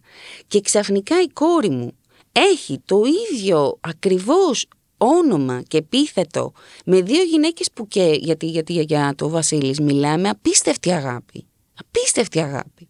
Οπότε, ξέρεις, πιστεύεις δεν πιστεύεις ρε παιδί μου. Σε ό,τι και να πιστεύεις. Ναι, ναι, ναι. Αυτό ήταν για μένα τύπου μπράβο. Εντάξει. Το παιδί αυτό πήρε ένα όνομα ωραιότατα. Καταλαβες. Όμορφο. Είναι πολύ όμορφο όλο αυτό. Είναι μια πολύ όμορφη ιστορία. Ναι, και, και τε- το έχουμε πει και στη Ροζαλία και τη βλέπεις, ξέρεις, σαν κοριτσάκι χαίρεται, αλλά το βλέπεις και την, το ότι η ονοματοδοσία Έχει δύναμη. έχει δύναμη, είναι ενέργεια. Βέβαια είναι. Οπότε και νομίζω θεωρώ ότι πάρει ότι και χαρακτηριστικά της γιαγιάς Ροζαλίας. έχει, έχει συγκλονιστική προσωπικότητα η Ροζαλία, όχι ότι είναι παιδί μου. και η Ροζαλία και ο Μιχάλης μου έχουν συγκλονιστικές προσωπικότητες, εντελώς διαφορετικοί κόσμοι, αλλά ναι, εγώ πιστεύω ότι τουλάχιστον τους δόθηκε ένα όνομα με αγάπη. Καταλαβες, δεν τους δόθηκε ένα όνομα έτσι απλώς για το, Για το Θεαθήνε. Θεαθήνε. Οπότε εκεί για μένα αυτό είναι σημαντικό στην ονοματοδοσία των ανθρώπων. Να έχεις δώσει κάτι με αγάπη. Και το, έκα- το, τα, το έχω καταφέρει. Να σου πω για το τεστ εγκυμοσύνης. Βέβαια. Είμαι με την Τάντα Ιωαννίδου Τη γνωστή αγαπημένη. και έχω ξυπνήσει και έχω δει στον ύπνο μου το παππού μου που μου λέει άντε επιτέλους θα γίνεις μάνα. Και ξυπνάω εγώ το πρωί, του πω σε σοκ. Λέω είμαι έγκυος. Αποκλείεται. Αποκλείεται. Πώς αποκλείεται; Πώς έγινε αυτό; Όχι πώς έγινε, ξέρω πώς έγινε. σε παρακαλώ. είχαμε ξεκινήσει και είχαμε πει θα ξεκινήσουμε χωρίς Ναι, οκ. αλλά επειδή είμα- έχουμε φάει αυτό όλο το που μας είχαν πουλήσει, ότι δεν είμαστε 25, Ναι, και ότι άμα είσαι μεγαλύτερος θέλει λίγο ότι πιο θέλει περι- λίγο χρόνο, οπότε και μια είχαμε προσπάθεια. ξεκινήσει το καλοκαίρι με τη λογική ότι μπορεί να μας πάρει ένα χρόνο, ρε παιδί μου, να τα καταφέρουμε. Οκ. Ε, Εγώ τύπου ξαφνικά, Άμεσα. Πατ κιούτ. πατ κιούτ, καλώς ήρθατε. Ε. Και λέω τι θα κάνω, είχα ραντεβού με την Τάντα στο κολονάκι στον Τακάπο για να ξεκινήσουμε να δούμε που έχουμε να πάμε να μαζέψουμε ρούχα και τι πρέπει να κάνουμε. Και πάω και πριν πάω στον Τακάπο όπου σταματάω στο φαρμακείο και του λέω φέρε ένα τεστ τύπου να, μου- με μεγάλα γράμματα να μου πει τι συμβαίνει. Και πάω και παραγγέλνω πορτοκαλάδα, χυμό, καφέ και τσιγάρα. Και λέω τώρα θα παίξει ένα από τα τρία. Ξέρεις, θα, Τι- τι ε, πρέπει τι να- θα γίνει; Ναι, ναι, ναι. Κάνω το τεστ στον Τακάπο, βγαίνει θετικό. Κάθομαι στον Τακάπο και περιμένω την Τάντα να κοιτάω το χυμό που μισώ τους χυμούς. Μισώ. Δεν έχω χειρότερο πράγμα. Είμαι άνθρωπος του καφέ. Για μένα πρωινό σημαίνει καφέ, Καφές. τσιγάρο, κρουασάν. Μην μου το αλλάξεις. θα τρελαθώ. Εκεί ήταν που κατάλαβα ότι τέλος. θα σας φάω όλους. θα περάσετε δύσκολα αφού θα κόψετε το τσιγάρο. Και έρχεται η Ντάντα και η Ντάντα ήταν ο πρώτος άνθρωπος που έμαθα ότι ήμουν έγκυος. Δηλαδή, πρώτα που το είπα στην Τάντα, γελάγαμε όλη τη μέρα. Έφαγα σουβλάκια τύπου στις 11 η ώρα έτρωγα σουβλάκια. Γιατί δεν μπορούσα να καπνίσω. Οπότε έτρωγα. Ξεκίνησε έτσι. Από εκεί ξεκα... ξεκίνησαν τα 45 ναι. πρώτα. Μάλιστα. Γιατί από τη στιγμή που δεν μπορείς να κάνει. καπνίσεις, Ναι. Και δεν τρέπομαι. δεν τρέπομαι καλά. το ότι είμαι καπνίστρια, παιδιά. Συγγνώμη. Όχι, παιδί μου, τι δεν Γιατί τρέπ- ξέρεις, αυτό και Ναι, ναι. όλο τρελαίνομαι. Είναι το politically correct. το Αυτό τρελαίνομαι, δηλαδή να λες ψέματα. Ε, ε, Μην με βάζεις να γίνω ψεύτρα; λέω. Όχι. Εντάξει, ότι δεν είναι καλό, δεν είναι καλό. Ε, αυτό είναι αστείο να το λέμε γιατί είναι αυτονόητο και πλέον το ξέρει και Η κουτσιμαρία. η κουτσιμαρία. Δηλαδή, με ενοχλούν και τα αυτονόητα. Δηλαδή, Εντάξει, sorry. Εντάξει. εντάξει. Τέλος. Ε, Έχεις τη συνείδηση του πράγματος. Ναι, ξέρω ότι συνειδητά πόσο ε, μπορεί να, επι- να, να είναι κακό για την υγεία μου. Πες Όχι. μου τι έγινε με το Βασίλη. Και του λέω του Βασίλη, να σου πω το μεσημέρι κατέβα Φίλια. κολονάκι να πάμε στο φίλο να πιούμε καφέ. Ναι, ναι. Έρχεται ο Βασίλης, κάθεται, κάθεται, παραγγέλνουμε το καφέ μας, του βάζω το τεστ εγκυμοσύνης μας στο τραπεζάκι και τον κοιτάω. Ε, δεν έχεις ξαναδεί μεγαλύτερη χαρά σε πρόσωπο ανθρώπου. Αλήθεια, λέει. Μου λέει αλήθεια. Χωρίς προσπάθεια, χωρίς τίποτα. Δηλαδή, δεν- γιατί το είχε χτίσει μέσα του ότι θα ταλαιπωρηθούμε. Του, τον είδες ότι χάρηκε και του φύγε ένα βάρος ωραία. ότι εντάξει, πάμε, πάρτι. Ε, και μετά η οικονομική κρίση. Ναι. και μετά. Φτώχεια. Καταραμένη. Ο, το ζήσαμε. Αλλά ποτέ ανέχεια. Ποτέ. Εγώ, Όχι. σαν άνθρωπος, δεν έχω τρομάξει ποτέ για τη φτώχεια. Δεν με τρομάζει η φτώχεια. Η ανέχεια με ενοχλεί. Οπότε την οικονομική κρίση και εγώ και ο άντρας μου την ε, χειριστήκαμε πάρα πολύ ωραία. Γιατί δεν έχουμε μεγαλώσει και σε κάστρα. Οπότε Όχι, δεν ήταν. εντάξει, ναι. Και μια χαρά. Όλα γίνονται. Δηλαδή δεν, δεν έχω νιώσει. Έχω, έχω, έχω μια αίσθηση πάντα και το έλεγα και σε κοπέλες που εν μέσω κρίσης θέλουν να, μην, να, να γίνουν μαμάδες και δεν μπορούσαν ή προσπαθούσαν τέλος πάντων ή έλεγαν πω, πω τώρα μέσα στην κρίση όχι δεν θα το κάνω. Νομίζω ότι υπάρχει κάτι μαγικό όταν κάνεις παιδί. Ε, καταρχήν όταν κάνεις παιδί έτσι και αλλιώς γίνεσαι φτωχός. Ναι. ναι, αλλά και πλούσιος παράλληλα, για να το δέσουμε Ναι, βρε και παιδάκι λίγο. μου, απλώς για να μην τα λέμε. Γιατί ξέρεις τι, υπάρχει και όλο αυτό το σενέριο με τις γυναίκες ότι με το ζόρι πρέπει να γίνεις μάνα, Σε ότι καμία περίπτωση. με το που γίνεσαι μάνα ε, γίνεσαι πλήρης και ευτυχισμένη. Και α ας πούμε και τα πράγματα λιγάκι πιο flat. Ότι ξέρεις, με το που γίνεσαι γονιός, το πρώτο πράγμα που παθαίνεις είναι γίνεσαι πέμπτος στη λίστα. Ναι, ακριβώς. Τη προσωπική σου λίστα. Ναι, ναι, ναι. ναι, ναι. Εντάξει, Ναι, ναι, ναι. είσαι πέμπτος, πόσο μάλλον του συντρόφου σου, πέμπτος, Ναι, πέμπτος. που έχεις μάθει με τον σύντροφό σου να θεωρείς ότι είσαι πρώτη του προτεραιότητα. Εγωιστικά πάντα, γιατί είμαστε εγωιστικά πλάσματα, είσαι πρώτος στις προτεραιότητές σου και το πρώτο πράγμα που παθαίνεις με το που γίνεις ο γονιός, Είναι πέφτεις στη στην λίστα κατάταξη. Κρακ. Τέρμα, πάτος. Οπότε αυτό Πρέπει να το Α διαχειριστείς. αρχίσουμε να το λέμε έτσι όπως είναι, Φυσικά. γιατί είναι και για τους δύο. Δεν είναι μόνο. Δηλαδή, εγώ ποτέ δεν μου πούλησαν στην οικογένεια μου οι γυναίκες που με μεγαλώνανε ότι υπάρχει μητρικό ένστικτο. Γελάγανε. Κάθε φορά που το ακούγανε αυτό ήταν. Τι έχεις, μητρικό ένστικτο; ας γελάσω. Και- και- Ναι, Γελάγανε και τις δείχνανε και Ναι, τύπου. ναι. Οπότε είναι κάτι που παθαίνεις ταυτόχρονα με τον σύντροφό σου και πρέπει να μάθεις να το διαχειρίζεσαι. Γιατί και ο μισθός σου έχει να κάνει με το, τις ανάγκες του παιδιού και ο χρόνος σου είναι οι ανάγκες του παιδιού Φυσικά. και η προσωπική σου, ο προσωπικός σου χρόνος, ο προσωπικός σου χώρος, ο- αυτό που έχεις μάθει με τον σύντροφό σου να κάνετε στο σπίτι σας εξαφανίζεται.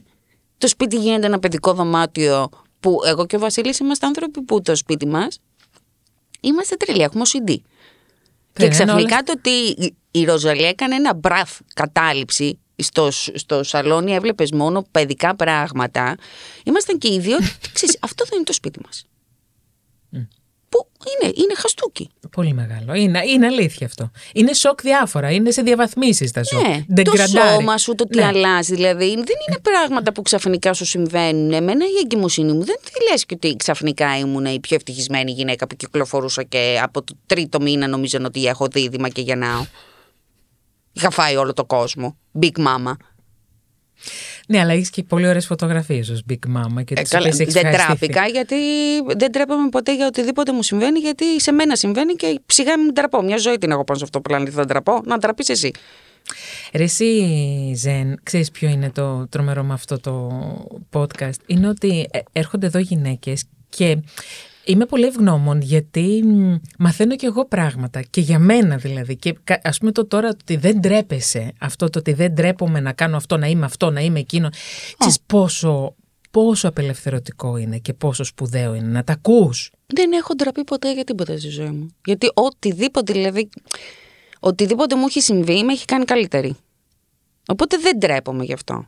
Έχω κάνει απίστευτα λάθη. Και έχω ντράδες και ε, χαζομάρες και πράγματα που ήμουνα αποκλείεται. Έχω πει, που λέω, το είπα. Μετά πρέπει να μάθεις ότι ξέρεις κάτι ρε φίλε. Δεν είναι ότι έχεις δυνατότητα να, να αλλάξεις αυτό που έγινε. Οπότε πας μπροστά και γίνεσαι καλύτερος. Μμ. Ε, δεν, ε, ε, είμαι, και μια, γε- είμαι και της γενιάς βέβαια που δεν είχαμε και το κινητό. Ναι, και εγώ τις ίδιες Οπότε γενιές έχω, είμαι. γεν- είμαι, πο- έχω την εφηβεία μου και τα, τα νεανικά μου χρόνια τα έχω ζήσει κυριολεκτικά ελεύθερη. Δεν υπάρχει ας πούμε καταγραφή να είμαι μεθυσμένη πάνω στο μπαρ. Πού ήμουνα όμως. Γιόλο. Ναι. Που ήμουν εννοείται ήμουνα. Ε, δηλαδή όποιος λέει «Ε, εγώ δεν έχω μεθύσει ποτέ. Τι Τι λες; λες καλέ; δεν έχει ζήσει.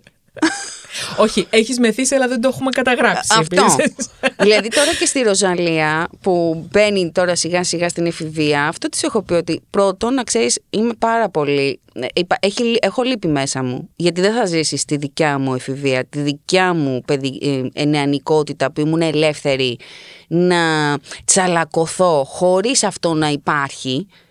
Εσένα θα υπάρχει, γιατί θα υπάρχει πάντα κάποιος που μπορεί να σε καταγράψει. Απλώς να ξέρεις ότι δεν με νοιάζει, δεν με κόφτει. Ούτε να σε δω να χορεύεις, ούτε να δω ας πούμε κάτι που είναι προσωπικό σου να έχει καταγραφεί από κάποιον, μισή δικιά σου, μισή δικιά του και αυτό θα μπει μέσα. Α, εσύ Θα είσαι έξω εσύ και θα είσαι χαρούμενη. έξω και χαρούμενη γιατί καλά έκανες. Δηλαδή τώρα μα, όλο αυτό το, το σοκ και το, το τρόμο που περνάνε τα παιδιά να ξέρουν ότι μπορεί ας πούμε, η πρώτη τους ερωτική επαφή, το Να πρώτο τους καταγράφεται. φιλί, κάποιος βλάκας να το καταγράψει και μετά να τους απειλεί. Τι με απειλείς, ρε φίλε; Επειδή είμαι σεξουαλικά ενεργή. Αλήθεια. Σ' αγαπώ ρε συζή. Για πες μου, γιατί πρέπει να νιώσω ντροπή. Πώς υπάρχει σε αυτό το πλανήτη εσύ, Η μάνα σου δεν έκανε σεξ με τον πατέρα σου. Πώς ήρθες; Αν ήρθες με το πελεκάνο, να μου φέρεις το πελεκάνο. Να του πω ντροπή σου που φέρες αυτόν τον άνθρωπο με το τηλέφωνο που μας απειλεί κιόλας. Οπότε εγώ στην κόρη μου την έχω ελεύθερη, γιατί θα μπορεί να συμβούν και λάθη στη ζωή της. Δεν με ενδιαφέρει αν θα αυτά τα λάθη θα υπάρχουν στο διαδίκτυο. Θα τα κάνω εγώ. Δηλαδή, ε, ε, προσπαθώ να την ενδυναμώσω έτσι την κόρη μου. Ότι ξέρεις κάτι, μπορεί να σου βρεθεί ο βλάκας στη ζωή σου. Ναι, ναι, ναι, ναι, μα Και υπάρχουν να, τέτοιοι. και να, κατα... να κάποιο, δηλαδή τύπου ότι πέφτεις ρε παιδί μου, ότι τσαλακώνεσαι και σε ανεβάζουνε. Θα το κάνουμε ταινία. Θα το βλέπουμε κάθε φορά στη τηλεόραση. Δε- δηλαδή δεν υπάρχει ντροπή. Με ενοχλεί αυτό. Τι ντροπή; Δεν το έχω βιώσει σαν άνθρωπος, οπότε με ενοχλεί το ότι ξαφνικά τα δικά μας τα παιδιά λόγω κινητού Μπορεί να, να, να τους μπορεί κάνει κάποιος, κάποιος να, τους έχει πληγώ- τη δύναμη να, να, έχει το... τη δύναμη να σε κάνει να τραπείς που έκανε σεξ. Αν είναι δυνατόν. 2023 τώρα, ε. Ναι, ναι. Αλήθεια. Αλήθεια. Τροπή σου. Που το σκέφτηκες. Η κόρη μου καλά έκανε και το έκανε. Και ο γιος μου. Θα κάνουν ό,τι θέλουν. Ντροπή σου που θεώρησες ότι έχεις αυτή τη δύναμη πάνω στα παιδιά μου. Η σεξουαλικότητά τους είναι ελεύθερη. Και ελπίζω να είναι υγιής. Η υγιή σημαίνει να μην πάθουν κάτι. Γιατί εμένα η μαμά μου είχε μάθει το σεξ είναι απόλαυση και το μόνο που μπορείς να σε τρομάξει είναι άμα δεν σεβαστείς το σώμα σου, δεν σεβαστείς το σώμα του αλλουνού, η προφύλαξη, γιατί εν δυνάμει και εγώ και ο αδερφός μου κινδυνεύαμε από ιούς που δεν ε, κάνουν διακρίσεις Ναι, βεβαίως. και εν δυνάμει αμνεπιθύμητες εγκυμοσύνες. Αυτό ήτανε. Δεν υπήρχε ντροπή σε αυτό. Και πάντα ήταν αυτό το ότι και όλα αυτά μπορούν να σου συμβούν, εδώ θα είμαι να τα χειριστούμε μαζί. Τι σπουδαίο αυτό ρε εσύ, Μα, τι- μα Ζένα. αυτό δεν σημαίνει όμως ότι κάνεις οικογένεια. Κάνεις οικογένεια για να βάλεις ένα παιδί σε μια γυάλα και να το περιφέρεις.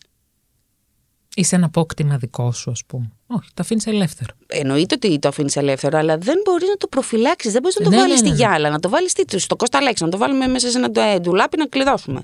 Θα ήθελα πάρα πολύ. Τώρα που το σκέφτομαι. Θα ήταν πολύ ωραίο. Λοιπόν, να σου πω κάτι. Όσο σε ακούω, συνεχίζω να πιστεύω ότι πρέπει να, κάνουμε ένα, να κάνεις podcast εδώ. Το Τώρα, καταλαβαίνεις. παιδί μου, δεν κάνουμε podcast. Ναι, Τι ε, το εννοείς; δικό μου podcast κάνουμε. Τώρα θα Α. κάνεις δικό σου podcast. Α, καλά. Ναι, εκεί, λέ- εκεί θέλω να καταλήξω. Να Εντάξει. μην, ε, τα παιδιά μου θα τα μεγαλώσει μόνο η πεθερά μου καημένη. Παιδί μου, θα τα γράφουμε. Καλά, αυτό θα το πούμε μετά, γιατί δεν είναι τώρα της ώρας. Αυτό θα κοπεί στο μοντάζ για να το διαπραγματευτώ εγώ ε, ευχαρίστως με, με τη τους Ζεν. ανώτερους. Με τους ανώτερους και με τη Ζεν, βασικά. Εντάξει. λοιπόν. Και πάμε τώρα, μια που μιλήσαμε για διαπροσωπικές σχέσεις, πάμε και στο πολύ αγαπημένο σου και μας, να σου πω την αλήθεια. Με First κάποια- date. First date. Καλώς ήρθατε στο εστιατόριο του First Date. Να τα...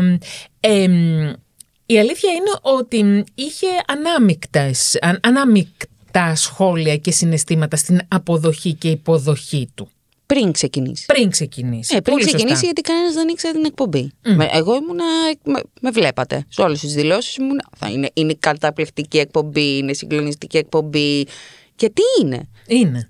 Με κάποιο τρόπο έχει μια κοινωνιολογική προσέγγιση αυτό το πράγμα. Βλέπεις πράγματα τα οποία Ξεκινά, πια... α, ανοίγεις συζητήσεις. Για μένα αυτό το ότι οι άνθρωποι που έρχονται ε, περνάνε καλά. Μμ. Οι άνθρωποι που το βλέπουν περνάνε καλά και ανοίγει η συζήτηση είναι η επιτυχία της, ψυχο... της ψυχαγωγικής ζώνης. Δηλαδή η ψυχαγωγική ζώνη πρέπει να σε κάνει να είσαι χαρούμενος, ευδιάθετος, να περνάει εύκολα μέσα σου, να μην σε βάζει ας πούμε να παθαίνεις 35 panic attack με το panic attack του άλλου νου και να, να σε βάζει σε μια διαδικασία συζήτησης. Και αυτό, η εκπομπή είναι χτισμένη έτσι. Είναι χτισμένη έτσι και είναι 2023 κανονικά. Δηλαδή, Εννοείται. Αλλά πρόσεξε όμως, και για τους αποδέκτες τελικά, για όλους εμάς τους τηλεθεατές, επίσης είναι 2023. Γιατί μπορούμε Μα να ζούμε στο αποκωδικάσουμε. 2023. όχι όλοι κοπελιά, να το ξαναπώ Βρε, αυτό. άκουσε με. Αυτό δεν θα. στα- Εγώ θέλω λιγάκι να το πούμε ξεκάθαρα. Μμ. Το, το, αυτό που μας συμβαίνει είναι 2023. Μμ. Εντάξει. Και ζούμε σε ένα δημοκρατικό κράτος. Μμμ. Ωραία. Δημοκρατία σημαίνει ότι πρέπει να αντιλαμβάνεσαι πού βρίσκεσαι και τι συμβαίνει. Μμ. Δεν γίνεται να θεωρείς ότι είσαι δημοκρατικό κράτος και να έχεις πάθει σοκ. Σοκ. Σοκ όμως. Τύπου υπάρχουν άνθρωποι που λένε αδιανόητο για αυτή τη Βουλή. Και λες αλήθεια. Πού ζεις; Ότι δεν υπάρχουν άνθρωποι στην χώρα σου που πιστεύουν στο φασισμό. Υπάρχουν. Δεν υπήρχανε; Υπήρχαν. Κρυφά. Όχι, Βρε, Τους είχαμε κρυφά. κάτω. Κώστα λέξη, τους είχαμε κλείσει. Ε, εγώ αυτό δεν το θεωρώ δημοκρατία. Ναι, έχεις δίκιο. Εντάξει. Γιατί γι' αυτό ξαφνικά, ας πούμε, πριν πόσες δεκαετίες, δεν πάμε πολύ μακριά, είχε στρατιωτική κυβέρνηση. Δεν έγινε σε κάποια άλλη χώρα. Δεν έγινε στη διπλανή χώρα. Σε εμάς έγινε. Γιατί έγινε; Γιατί υπόβοσκε. Οπότε τώρα, αν θέλεις πραγματικά να είναι στα, σταθερά τα πράγματα στη χώρα σου, το σύνταγμά σου να είναι εξασφαλισμένο και να μην έχεις πράγματα που υποβόσκουν και μπορεί ξαφνικά να σου κάνουν ένα μπομ κουκού. Τσα, ήρθα. ήρθα. Δεν με περίμενες. Τώρα το ξέρεις. Το αναγνωρίζεις. Και το έχεις και σε ένα χώρο που θα τους δεις να συζητάνε. Γιατί είναι πάρα πολύ ωραίο να είσαι στα άκρα. Αλλά στα άκρα, κάτσε να κάνεις δουλίτσα λιγάκι για όλους. Για όλους. Μμ. Στη Βουλή. Δεν δουλεύεις για, τη- ε, για τους δικούς σου. Δουλεύεις για όλους. Οπότε εκεί θα κρυθούν όλοι αυτοί. Αυτό είναι το ωραίο σε αυτή τη Βουλή, σε αυτό το ελληνικό σύνταγμα, σε αυτό την, ε, τον ελληνικό τρόπο διακυβέρνησης. Ότι υπάρχει ας πούμε οι άνθρωποι που ψηφίζουν τους πολλούς, Μμ. αλλά όλοι που είναι εκεί μέσα κρίνονται. Ναι, βρε. Εμείς τους προσβάλλουμε. τους, Τους εμείς ψηφίσαμε. τους, όχι τους προσλαμβάνεις Μμμ. και μετά τους απολύεις. Γιατί κάτσε, ωραία το παίζει καμπόσος. Μόνος πες, ναι. στην πλατεία του χωριού σου. Ε, Για έλα κάτσε τώρα να δουλέψουμε. Γιατί θα ήταν πολύ εύκολο, θα μπορούσαμε όλοι να είμαστε μες στο κράτος. Εννοείται αυτό, ναι. Ούτε απ' έξω δεν θα ήθελα να περάσω. Να έχω εγώ την ευθύνη τώρα να κάτσω να σου. Δεν θέλω. Θέλω να βρω τον άνθρωπο να διαχειριστεί αυτά τα πράγματα. Οπότε με τρελαίνει αυτό το ότι μου είναι 2023. Πάμε στο first Δες date. τι, δες τι γίνεται στην Ιταλία. Ναι, ναι. Η Ιταλία δεν είναι μ, προδευμένη χώρα. Ε; Ναι, καλώς ήρθατε. Μελώνει. Γλυκούλα. Και γυναίκα. Να το πούμε και αυτό. Πάρ την πατριαρχία. Μμ. Πάρ και τη μητριαρχία. Γιατί και στη μητριαρχία υπάρχουν τα άκρα. Βεβαίως. Ωραία, ας αρχίσουμε να τα αναγνωρίζουμε ότι υπάρχουν, ότι αυτοί οι άνθρωποι υπάρχουν. Και να κάτσουμε να μιλήσουμε. Ο διάλογος, παιδιά, η δημοκρατία είναι διάλογος. Μπορούμε να μιλάμε. Όσο μιλάμε, είμαστε καλά. Το first dates είναι το πιο καλό πράγμα που μου έχει συμβεί στη ζωή μου. Αλήθεια τώρα. Ναι, καλά. Γιατί Περισσότερο από το GNTM, ας πούμε. Ναι. Στο GNTM πιεζόμουν. γιατί είναι αυτό που σου λέω. Στο GNTM πρέπει να, να κρίνεις εάν ο άλλος, κά- ο άλλος μπορεί να σου φέρει το αποτέλεσμα που θέλεις. Μμ. Εντάξει, ναι. Ε, αυτό, είναι, ε, αυτό δηλαδή δεν είναι, είναι δύσκολο. Στη, στο first dates απλώς περνάω τέλεια. Έρχονται όλοι γιατί είναι μόνοι τους, Μμ. εν δυνάμει θέλουν, φαντάζονται τον εαυτό τους να βρουν να ερωτευτούν και εμείς είμαστε μια ομάδα ανθρώπων, μια ομάδα παιδιών που περνάμε συγκλονιστικά. Σε έχεις κάνει όλους σαν και σένα, να το ξέρεις αυτό. Ε, δεν τους έχω κάνει, τους βρήκαμε. Μάλιστα. Είναι οι ίδιοι. Είστε ίδιοι. Είστε, είστε οικογένεια μαζί όλοι. Ναι. Είστε από την ίδια, ε, αυτή, από την ίδια ενέργεια όλοι. Είναι όλα συγκλονιστικά παιδιά. Ο Τάσος, η Κωνσταντίνα, η Γεωργία, ο Δημήτρης. Γιατί δεν είναι. Είναι ο, ο Κλέιντι. Είμαστε μια ομάδα παιδιών. Ναι, ναι. Όλα αυτά τα παιδιά που δουλεύουν σε αυτό το εστιατόριο, το τηλεοπτικό εστιατόριο, που είναι και πραγματικό εστιατόριο, Ε, Όλοι ρωτάνε πού είναι αυτό, να ξέρεις. στην Νέα Ερυθρέα. Μάλιστα. Ωραία. Μπορούμε να το επισκεφτούμε δηλαδή. Λειτουργεί αυτή τη Α, στιγμή, λειτουργεί. είναι ανοιχτό. Α, οκ, εντάξει, να το ξέρουμε. Να πάμε και εμείς. Και... Όχι, εντάξει, εμείς είμαστε παντρεμένοι, εντάξει, αγαπιόμαστε, έχουμε, είμαστε σε καλό mood. Εντάξει, ναι, αλλά θέλω να σου πω ότι η σαν εκπομπή τη λατρεύω γιατί πρώτον την ήξερα και ήξερα αυτό το ότι είναι μια εκπομπή που τη, ε, ανακαλύπτει αυτή την ευαισθησία της ανθρώπινης φύσης. Ότι πρώτον στον έρωτα, ό,τι και να λες, ό,τι και να πιστεύεις, είμαστε όλοι στο ίδιο καζάνι. Όλοι στο ίδιο καζάνι. Όλοι θέλουμε έναν σύντροφο. Όλοι θέλουμε έναν σύντροφο, όλοι θέλουμε να ερωτευτούμε. Όλοι αυτό το σύντροφο τον έχουμε φανταστεί κάπως. Γιατί βλέπεις ότι ξεκινάνε και περιγράφουν κάτι εντελώς εξωτερικό. Ναι, ναι, ναι, ναι. Και ακόμα και αν το εξωτερικό το πετύχουνε, είναι τόσο δύσκολο γιατί τελικά αυτόν που θέλεις είναι κάτι εσωτερικό, είναι μια χι- βιοχημία, είναι ναι, μια ενέργεια έτσι. που δεν πάω να σου φέρω εγώ τον Brad Pitt. Άμα το πρώτο πράγμα που σου πει ο Brad Pitt είναι αυτό που δεν θες να ακούσεις, Μωρό μου τα... τέλος. Ναι, γεια σας. Ναι. Κατάλαβες. Οπότε αυτό είναι πάρα πολύ ωραίο να το βλέπεις γιατί ξαφνικά δημιουργεί και μια απίστευτη ισότητα γιατί απέναντι στον έρωτα είμαστε όλοι ίσοι. Δεν πάω να πιστεύεις ότι θες. Παρ' όλα αυτά δεν, δεν, δεν υπάρχουν, δεν βλέπεις και στερεότυπα που υπάρχουν. Ας πούμε, Ναι, αλλά δεν το θε... εγώ δεν θεωρώ ότι είναι τρελό. Εγώ δεν θεωρώ ότι δεν υπάρχουν στε- στερεότυπα. Όχι, εντάξει, Καταρχήν, τέλειο τραγούδι. Γαλάνι. στερεότυπα, γαλάνι, Δήμητρα Γαλάνι. Σε παρακαλώ, δηλαδή, πραγματικά, όταν υπάρχει γαλάνι και τραγουδάει το στερεότυπο, γιατί να μην υπάρχει και στην κοινωνία; Τε- Εμένα να τελειώνει έτσι η ζωή μου. Δηλαδή, δεν έχω προβλήματα. Εννοείται υπάρχουν στερεότυπα.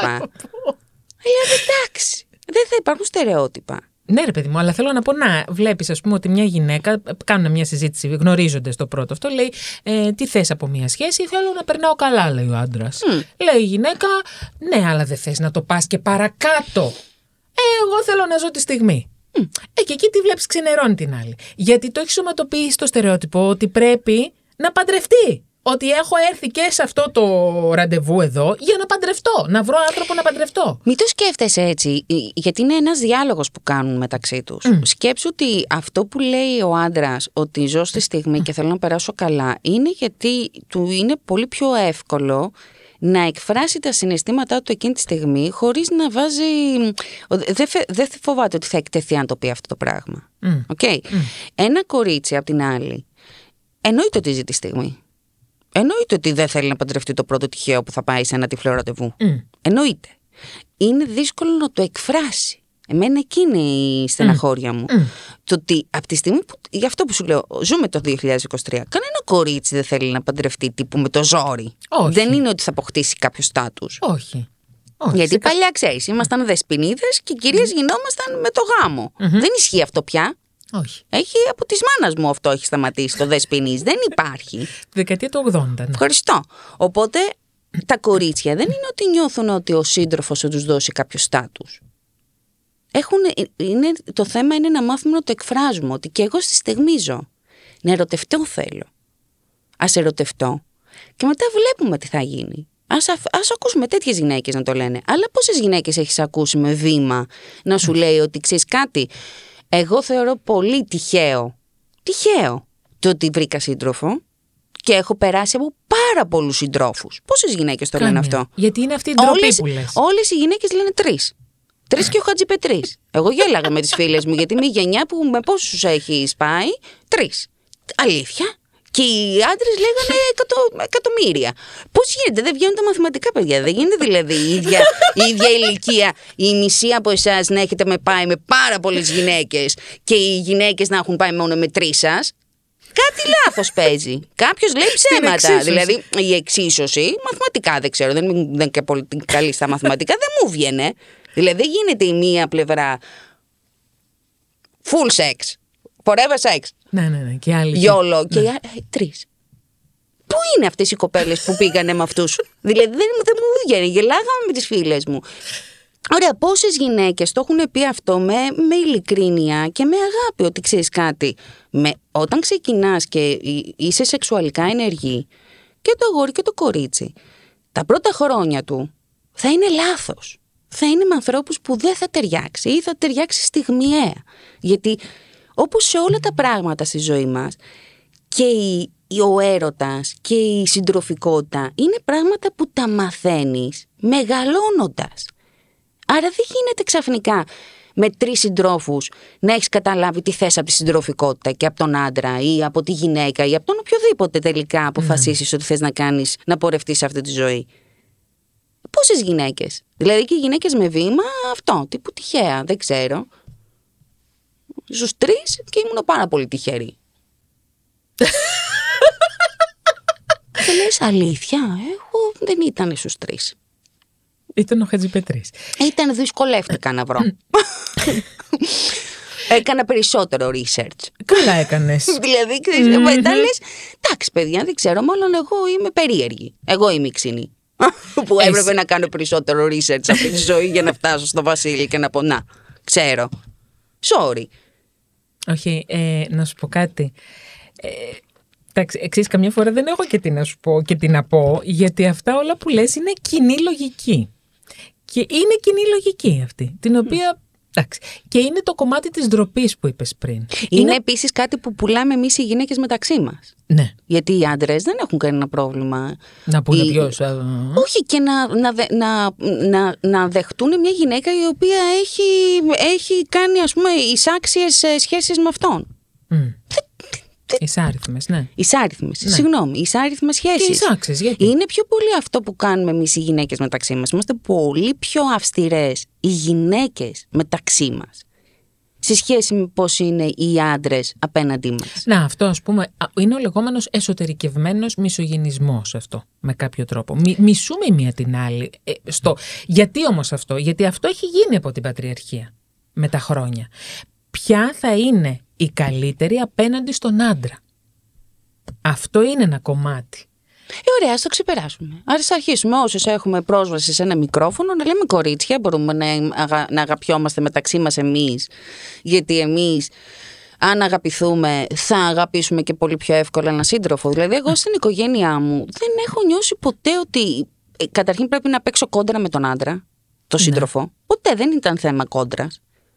Δεν, δεν έχω νιώσει ποτέ ότι ο άντρας θα είναι δυνάστης μου και ότι πρέπει να πολεμήσω, να διεκδικήσω τη θέση μου δίπλα του. Όχι. Ποτέ. Ήτανε, έβλεπα, ας πούμε, τη λατρεία που είχε ο παππούς μου απέναντι στη γιαγιά μου και η γιαγιά μου απέναντι στον παππού μου και το όνειρό μου ήταν Να βρεις κάποια α- στιγμή να βρω έναν άνθρωπο που όσα χρόνια και να περνάω δίπλα του, να συνεχίζω να τον κοιτάω στα μάτια και να τον λατρεύω. Και παράλληλα να γίνονται λάθη. Και να μπορούμε να τα ξεπερνάμε τα λάθη. Γιατί ξέρεις, δεν υπάρχει τέλεια συμβίωση. Τέλειος δρόμος, ε, φτιαγμένος από τύπου Ροδοπέταλα. χαμομήλια. Χαμομήλια, μ' άρεσαν. Ναι. Ε, η η ζωή είναι, είναι δυσκολάκι, μανικάκι, αλλά άμα δεν μπορέσεις να την περάσεις καλά, γιατί είναι μία, μία, θα φύγεις από αυτό το πλανήτη άδοξα, χωρίς λόγο. Και τι έκανες, τι έκανες, δηλαδή ήρθες, καλώς ήρθες. Τι έκανες, πέρασες καλά, έμαθες πράγματα, αγάπησες, αγάπησες κεραυνοβόλα. Έβαλες τα, έπεσες στα πατώματα να κλαις. Πω, μ, Έφαγες χιλόπιτα. Όλα αυτά αν δεν τα έχεις βιώσει. Τι θα πεις δηλαδή; Θα φύγεις από αυτό το πλάνο και θα πεις τι. Έβγαλα πολλά λεφτά. Συγχαρητήρια. Τα έκανες με σούρια. Να σου πω κάτι. Έτσι θέλω να κλείσουμε. με τα μασούρια. Όχι με Με όλο ό,τι είπες βρε πριν. Εντάξει, ξέρω εγώ. Έτσι θέλω να κλείσω. Κλείσε από πώς θες. Ε, θέλω να κλείσω λέγοντάς σου ότι σε αγαπώ πολύ. Κι εγώ. Και θέλω να σε ευχαριστήσω και πάρα πολύ, γιατί ήταν πολύ διαφορετικό μίκτου αυτό. Ναι. Πολύ διαφορετικό και πολύ ωραίο. Και μ' άρεσε που είχαμε και αυτές τις διαφωνίες που τελικά συμφωνήσαμε. Βρήκαμε να συμφωνήσουμε. Πότε Ε, διαφωνήσαμε; παιδί μου, με την έννοια της πατριαρχίας. Υπάρχει, δεν υπάρχει. Υπάρχει. Βρε, υπάρχει. ναι, εντάξει, αλλά Εντάξει. δεν. δεν, δεν ε, πραγματικά αυτό που θα ήθελα από τη στιγμή που βρε- βρίσκομαι μπροστά σε ένα μικρόφωνο να πω ότι. Κανονίσουμε να βρεθείς κι άλλος. Ναι, είναι μην αφήνεις τίποτα να σταματάει τη ζωή σου. Τίποτα. Δηλαδή είναι όλα χαλικάκια. Κοίτα να περάσεις καλά τη ζωή σου. Δεν μπορεί ο καθένας, δηλαδή η άποψη του καθενός να ορίζει την ευτυχία μας. Όχι. Τελεία. Ζεν μου όμορφη. Κυριολεκτική ζεν και μεταφορική ζεν. Κυρίως μεταφορική. Το, το, δεν είσαι πολύ ζεν όταν δεν είσαι ζεν. Ε, αλλά ό,τι ζεν κι αν είσαι, Το προσπαθώ. ναι. Σε ευχαριστώ πολύ για αυτό που είσαι και για αυτό που είπες εδώ Ευχαριστώ σήμερα. και εγώ. Θα τα ξαναπούμε.